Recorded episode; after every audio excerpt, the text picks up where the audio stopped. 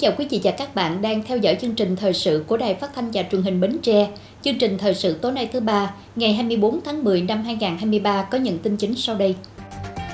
Quốc hội thảo luận tại tổ và hội trường đánh giá kết quả thực hiện kế hoạch phát triển kinh tế xã hội. Lãnh đạo tỉnh ủy, Hội đồng Nhân dân, Ủy ban Nhân dân tỉnh đối thoại với đại diện các hợp tác xã phi nông nghiệp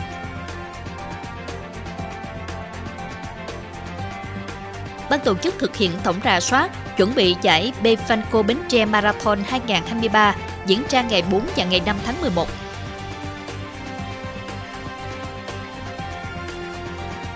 Hội thảo khoa học về giải pháp bảo tồn và khai thác bền vững nguồn lợi tâm tự nhiên tại các khu vực cửa sông ven biển Bến Tre.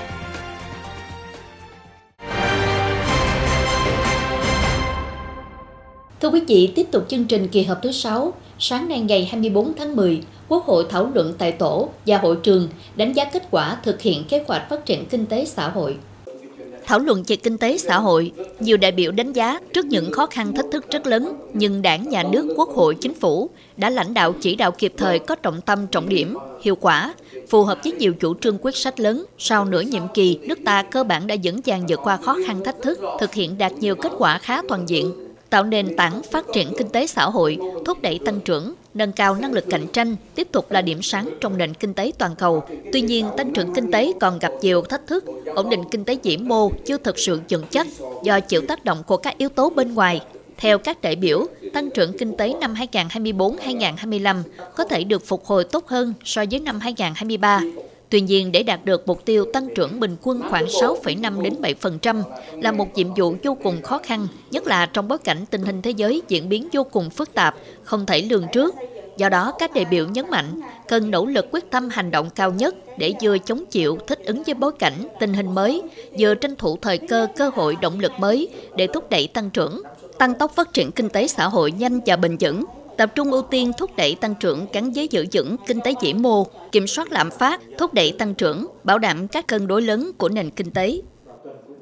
Thưa quý vị, thảo luận tại tổ và hội trường về phát triển kinh tế xã hội, nhiều đại biểu Quốc hội đánh giá đảng lãnh đạo Quốc hội và chính phủ đã chỉ đạo kịp thời, có trọng tâm các quyết sách mang lại hiệu quả phù hợp với kế hoạch phát triển. Phát biểu tại tổ chính, đại biểu Nguyễn Trúc Sơn, trưởng đoàn đại biểu Quốc hội tỉnh Bến Tre, Phó Chủ tịch Thường trực Ủy ban Nhân dân tỉnh tham gia ý kiến về doanh nghiệp khó tiếp cận vốn vay như sau. Qua cái quan sát thì doanh nghiệp chúng ta cũng thấy rằng là à, qua 4 lần à, giảm lãi suất điều hành đó, thì à, mức lãi suất à, nó giảm từ 0,5 đến 2%. Nhưng mà vấn đề cho vay của doanh nghiệp thì à, cũng còn khá cao. Mà chỉ giảm tương ứng chỉ có 1% thôi. Thì vấn đề này cũng liên quan đến việc tiếp, tiếp cận vốn của doanh nghiệp. Năm nay thì nó hơi ngược lại những năm 2022, tức là cái ờ, cái cái nguồn ờ, vốn cho vay thì rất dồi dào nhưng doanh nghiệp tiếp cận rất là khó. Ở đây khó là có hai cái ý mà doanh nghiệp người ta phản ánh. Cái thứ nhất là thật ra cái điều kiện để mà tiếp cận vốn vay thì thông thường là các doanh nghiệp phải thế chấp. Mà qua cái đại dịch vừa rồi cũng như là cái năng lực của các doanh nghiệp hầu, hầu hết là nó đã suy giảm. Tuy nhiên mà khi tiếp cận được cái vốn vay thì phải thế chấp và cái thế chấp phần phần lớn là nó nó rơi vào cái bất động sản. Mà bất động sản trong thời gian vừa qua nó cũng đã có một cái yếu tố là là nó nó nó nó nó giảm giá. Nên các cái tổ chức tín dụng lại là tái thẩm định trở lại thì à,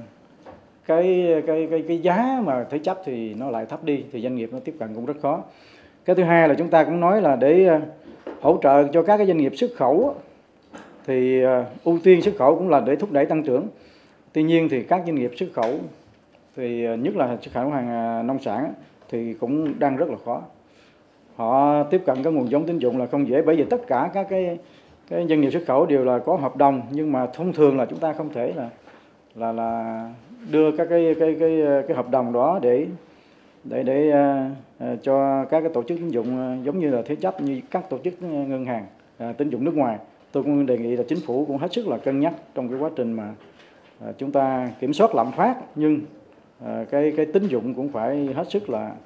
ờ, chúng ta cũng cũng kiên định nhiều khi nó quá là đột ngột thì doanh nghiệp cũng rất là khó khăn. Theo các đại biểu, để đạt được mục tiêu tăng trưởng kinh tế bình quân năm 2024-2025, cao hơn mức bình quân của 5 năm 2016-2020, 6,25%, cần tập trung ưu tiên thúc đẩy tăng trưởng gắn với giữ vững ổn định kinh tế vĩ mô, kiểm soát lạm phát, thúc đẩy tăng trưởng, bảo đảm các cân đối lớn của nền kinh tế. Thưa quý vị, sáng nay ngày 24 tháng 10, bà Hồ Thị Quang Yến, Phó Bí thư Thường trực tỉnh ủy, Chủ tịch Hội đồng Nhân dân tỉnh, ông Quỳnh Quang Triệu, Phó Chủ tịch Thường trực Hội đồng Nhân dân tỉnh, ông Nguyễn Minh Cảnh, Phó Chủ tịch Ủy ban Nhân dân tỉnh chủ trì đối thoại với các hợp tác xã phi nông nghiệp.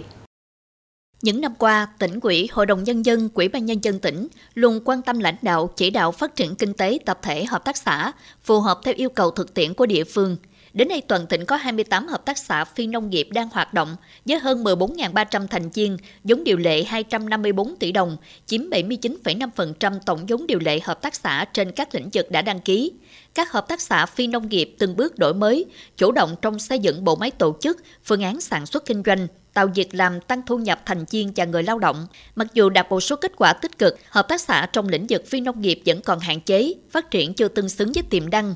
Tại đối thoại, đại diện các hợp tác xã phi nông nghiệp chia sẻ với các sở ngành về những khó khăn vướng mắt gặp phải trong thời gian qua, đề xuất kiến nghị những vấn đề cần hỗ trợ giải quyết tháo gỡ cụ thể như việc tiếp cận nguồn vốn vay ưu đãi từ các tổ chức tín dụng, mức đóng góp quỹ phòng chống thiên tai, quy định về việc gia nhập thành viên, tỷ lệ huy động tiền gửi của các quỹ tín dụng nhân dân, việc xây dựng và duy trì chất lượng sản phẩm ô cốp, nạn xe dù bến cốc trong kinh doanh vận tải, việc bàn giao mặt bằng công tác quản lý vận hành ở hợp tác xã chợ. Với tinh thần cầu thiện nghiêm túc, lãnh đạo tỉnh và các sở ngành địa phương tiếp thu ghi nhận ý kiến và giải đáp những vướng mắt của các hợp tác xã. Qua đó có sự lãnh đạo chỉ đạo phù hợp mục tiêu trong giai đoạn mới, tháo gỡ khó khăn, tạo động lực thúc đẩy hợp tác xã phi nông nghiệp phát triển tương xứng với tiềm năng của tỉnh, phát triển cả về số lượng và chất lượng hợp tác xã phi nông nghiệp kiểu mới, góp phần tạo việc làm mới, tăng thu nhập cho người lao động, đóng góp cho sự phát triển kinh tế xã hội của tỉnh nhà bền vững.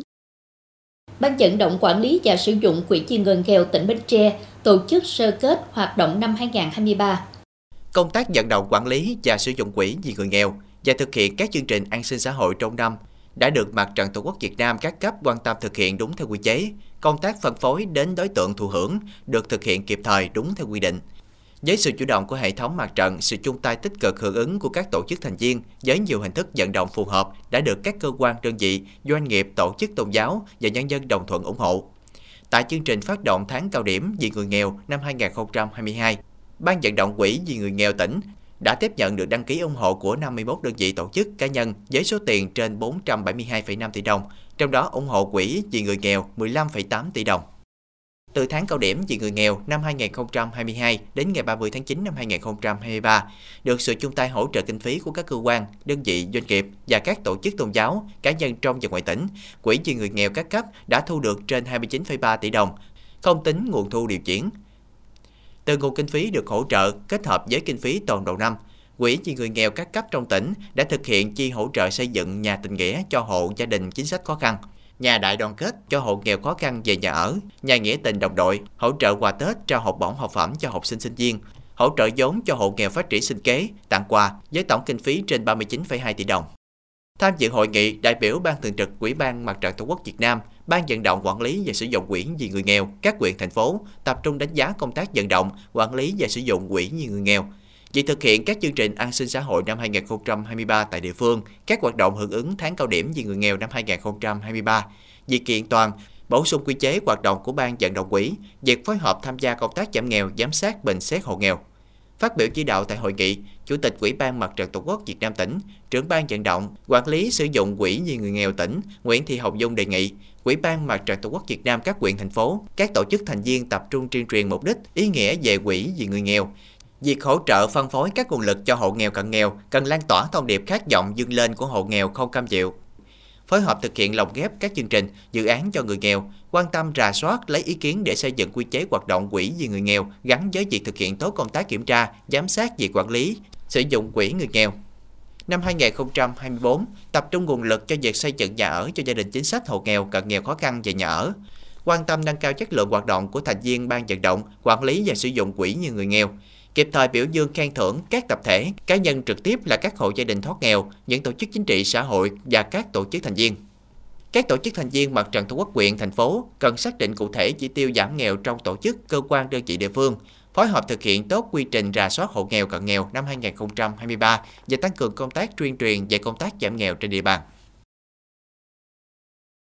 Thực hiện tổng rà soát chuẩn bị tốt nhất cho giải Befaco Bến Tre Marathon 2023 sẽ diễn ra trong 2 ngày 4 và 5 tháng 11 năm 2023. Sáng nay ngày 24 tháng 10, bà Nguyễn Thị Bé Mười, Phó Chủ tịch Ủy ban nhân dân tỉnh, trưởng ban tổ chức giải chủ trì cuộc họp các thành viên và đơn vị thực hiện là công ty cổ phần truyền thông Nexus.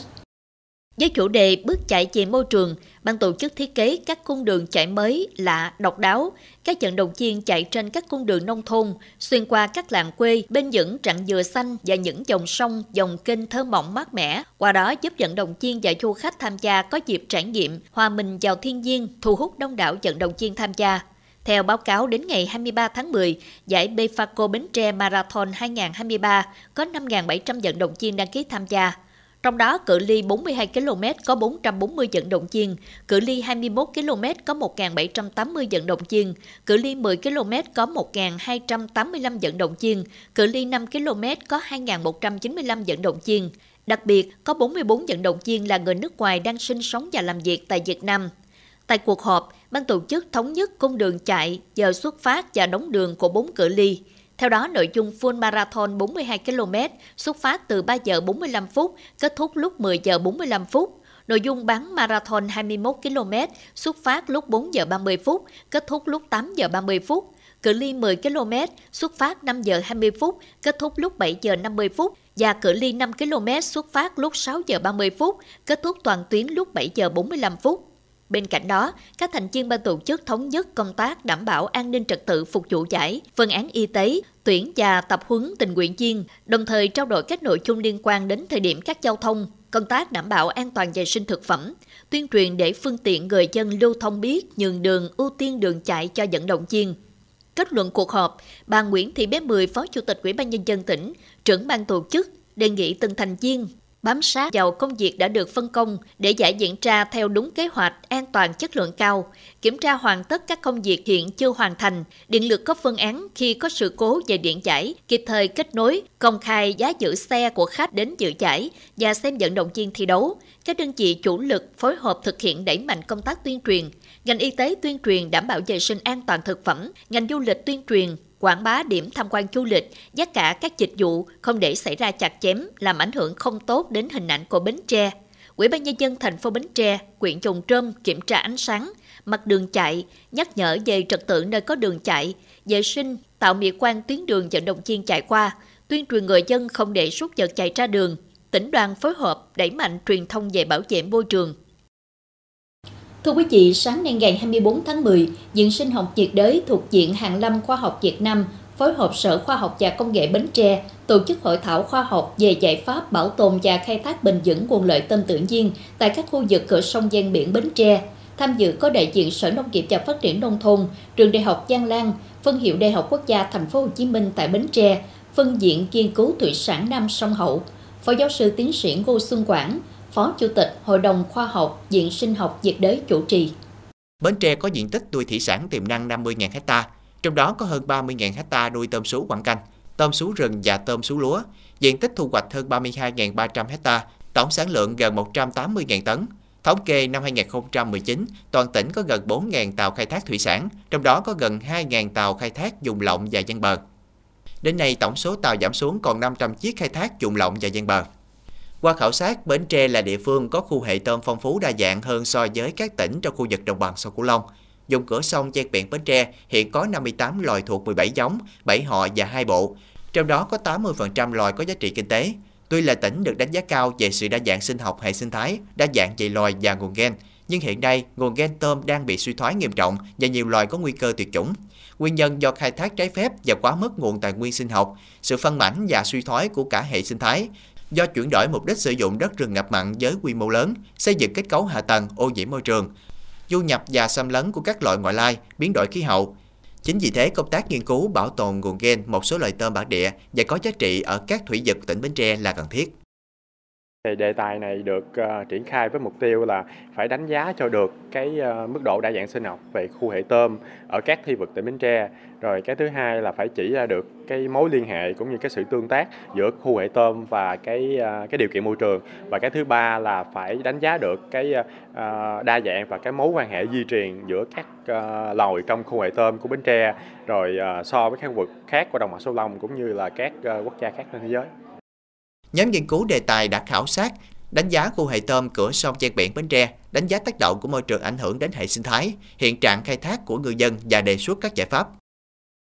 Thì chúng ta phải tiếp cận uh, trên cái uh, tiếp cận một cách đồng bộ đầy đủ theo ba hướng. Cái hướng thứ nhất là về cái hướng sinh kế thì có nghĩa là uh, chúng ta cần phải cung cấp cho người dân một cái sinh kế khác để mà giảm cái áp lực về cái khai thác tự nhiên. Thì khi mà giảm áp lực khai thác tự nhiên thì cái nguồn lợi thủy sản nó sẽ dần được phục hồi và cải thiện. Rồi cái hướng thứ hai là về cái hướng uh, khoa học hướng quản lý là thí dụ như cái uh, tôm là nó sinh sản rất là mạnh từ tháng 9 đến tháng 10 thì trong cái khoảng thời gian này thì chúng ta có những cái uh, những cái uh, biện pháp về tuyên truyền. Chúng ta tuyên truyền như thế nào để ngư dân họ bắt được những cái con tôm trứng họ thả xuống rồi tuyên truyền như thế nào để người dân họ không có tiêu thụ những cái con tôm trứng này. À, ngoài ra thì chúng ta có thể là ban hành những cái uh, văn bản về hành chính. Cái hướng thứ ba là cũng rất là quan trọng là chúng ta xây dựng được những cái mô hình đồng quản lý. Thì ở trong cái mô hình này là ờ, chính quyền địa phương sẽ cung cấp những cái uh, khung pháp lý và cái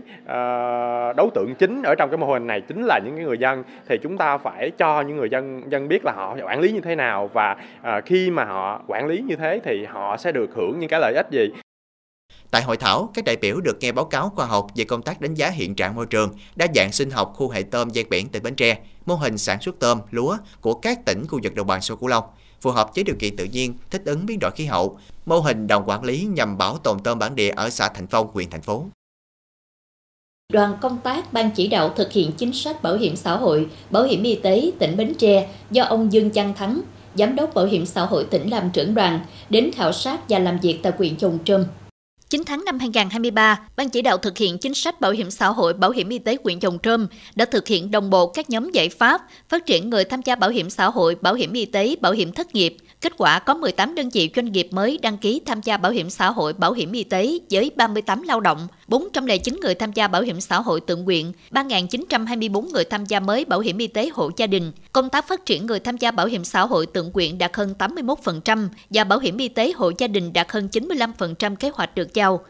Tỷ lệ chi trả trợ cấp bảo hiểm xã hội một lần qua thẻ ATM đạt 100%, công tác giải quyết và chi trả các chế độ chính sách bảo hiểm xã hội, bảo hiểm y tế thực hiện kịp thời đúng chính sách pháp luật.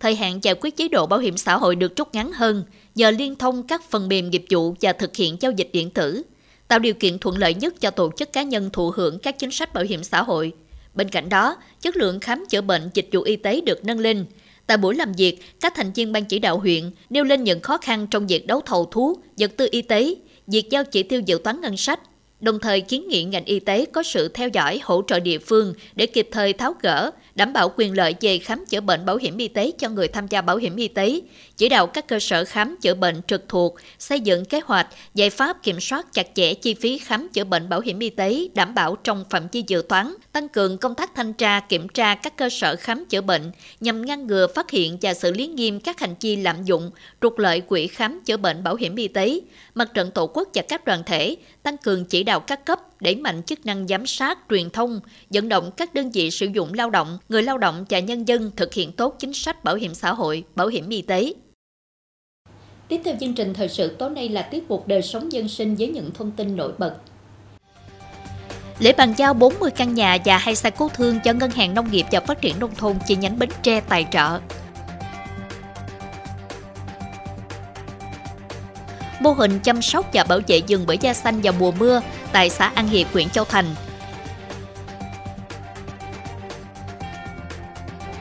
Nghị định 75 sửa đổi, thêm một nhóm đối tượng được ngân hàng nhà nước đóng bảo hiểm y tế.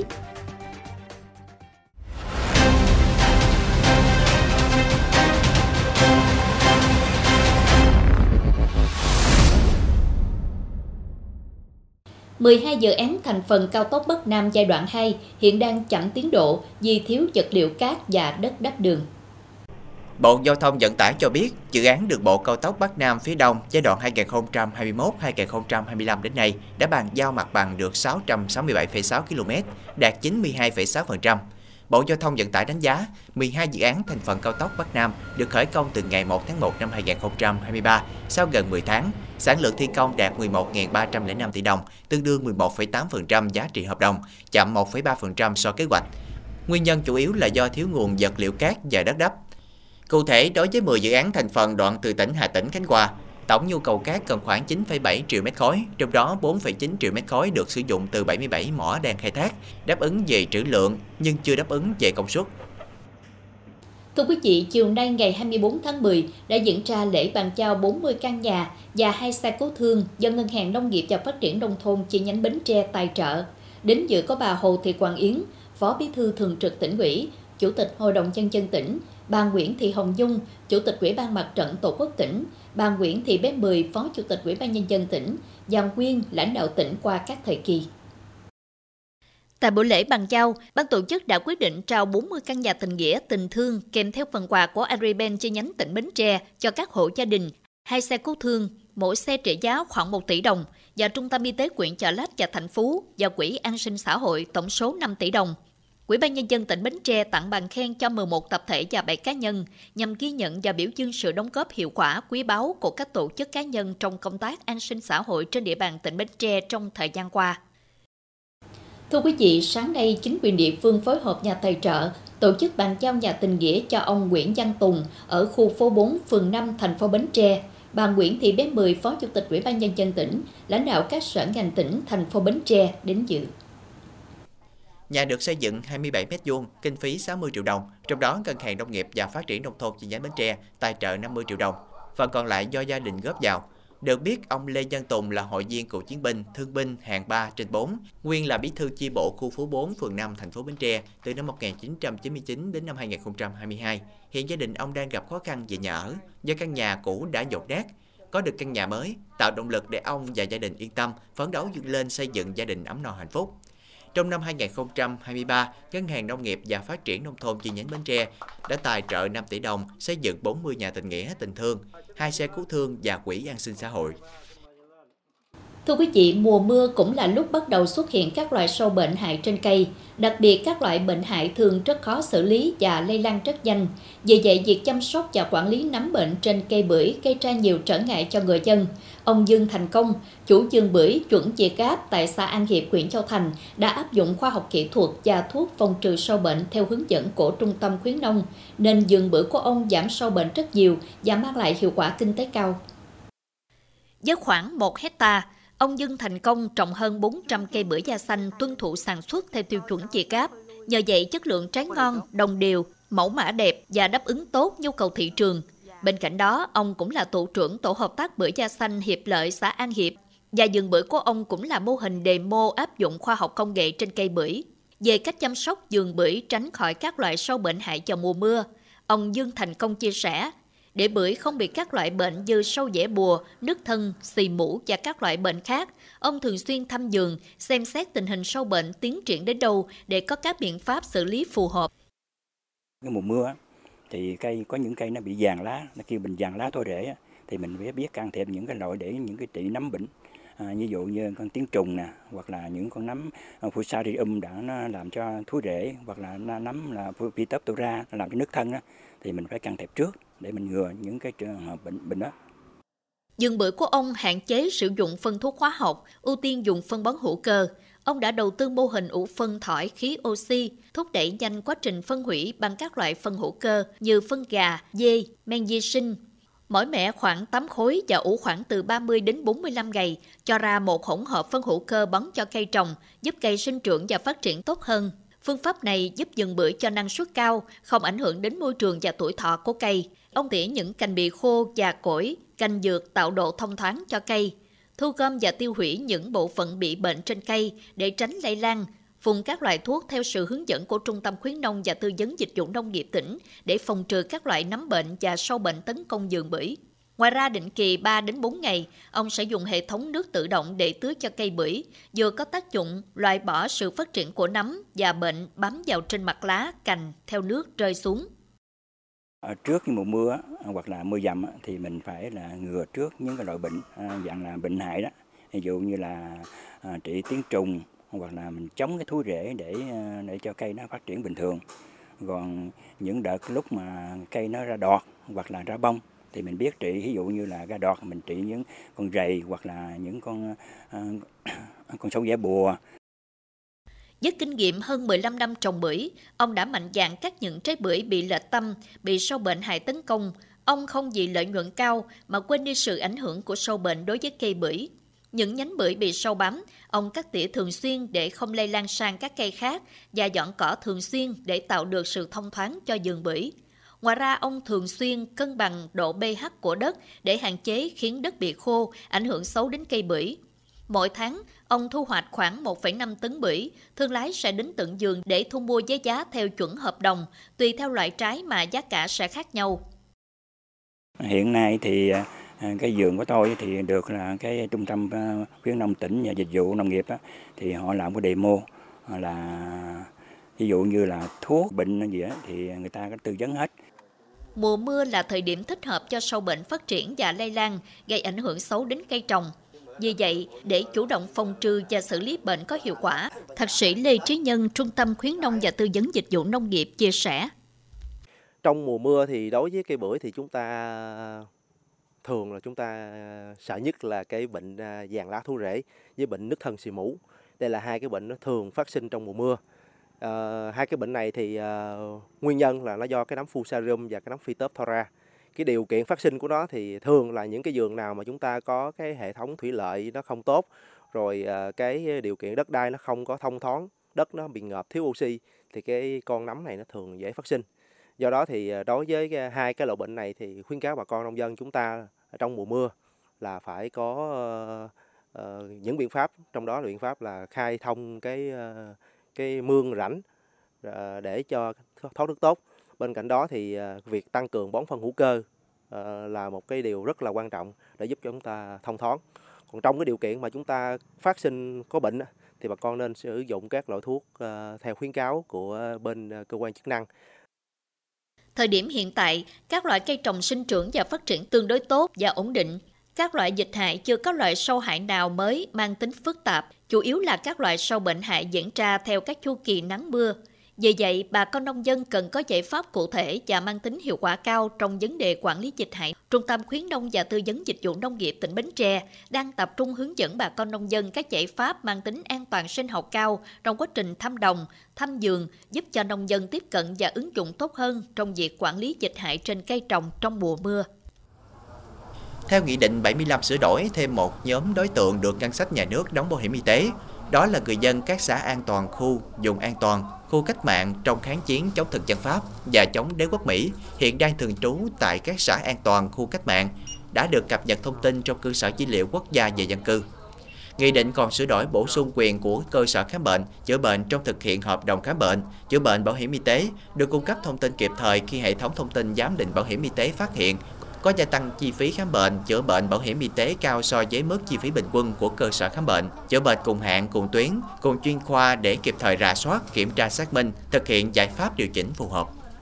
Ngày 23 tháng 10, đội an ninh công an huyện Trồng Trôm phối hợp công an xã Châu Bình làm việc đối tượng Trần Văn Truyện, sinh năm 1969, đăng ký thường trú ấp Bình Lợi, xã Châu Bình, huyện Trồng Trôm về hành vi mạo danh cơ quan tổ chức.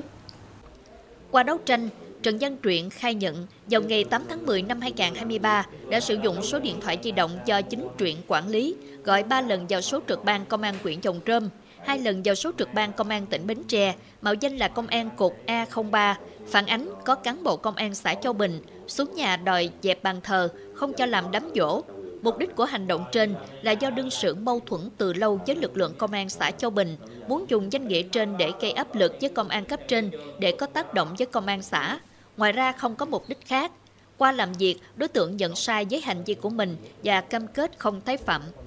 Đến đây chúng tôi xin kết thúc chương trình thời sự buổi tối trên sóng truyền hình Bến Tre. Cảm ơn quý vị đã quan tâm theo dõi. Thân ái chào tạm biệt.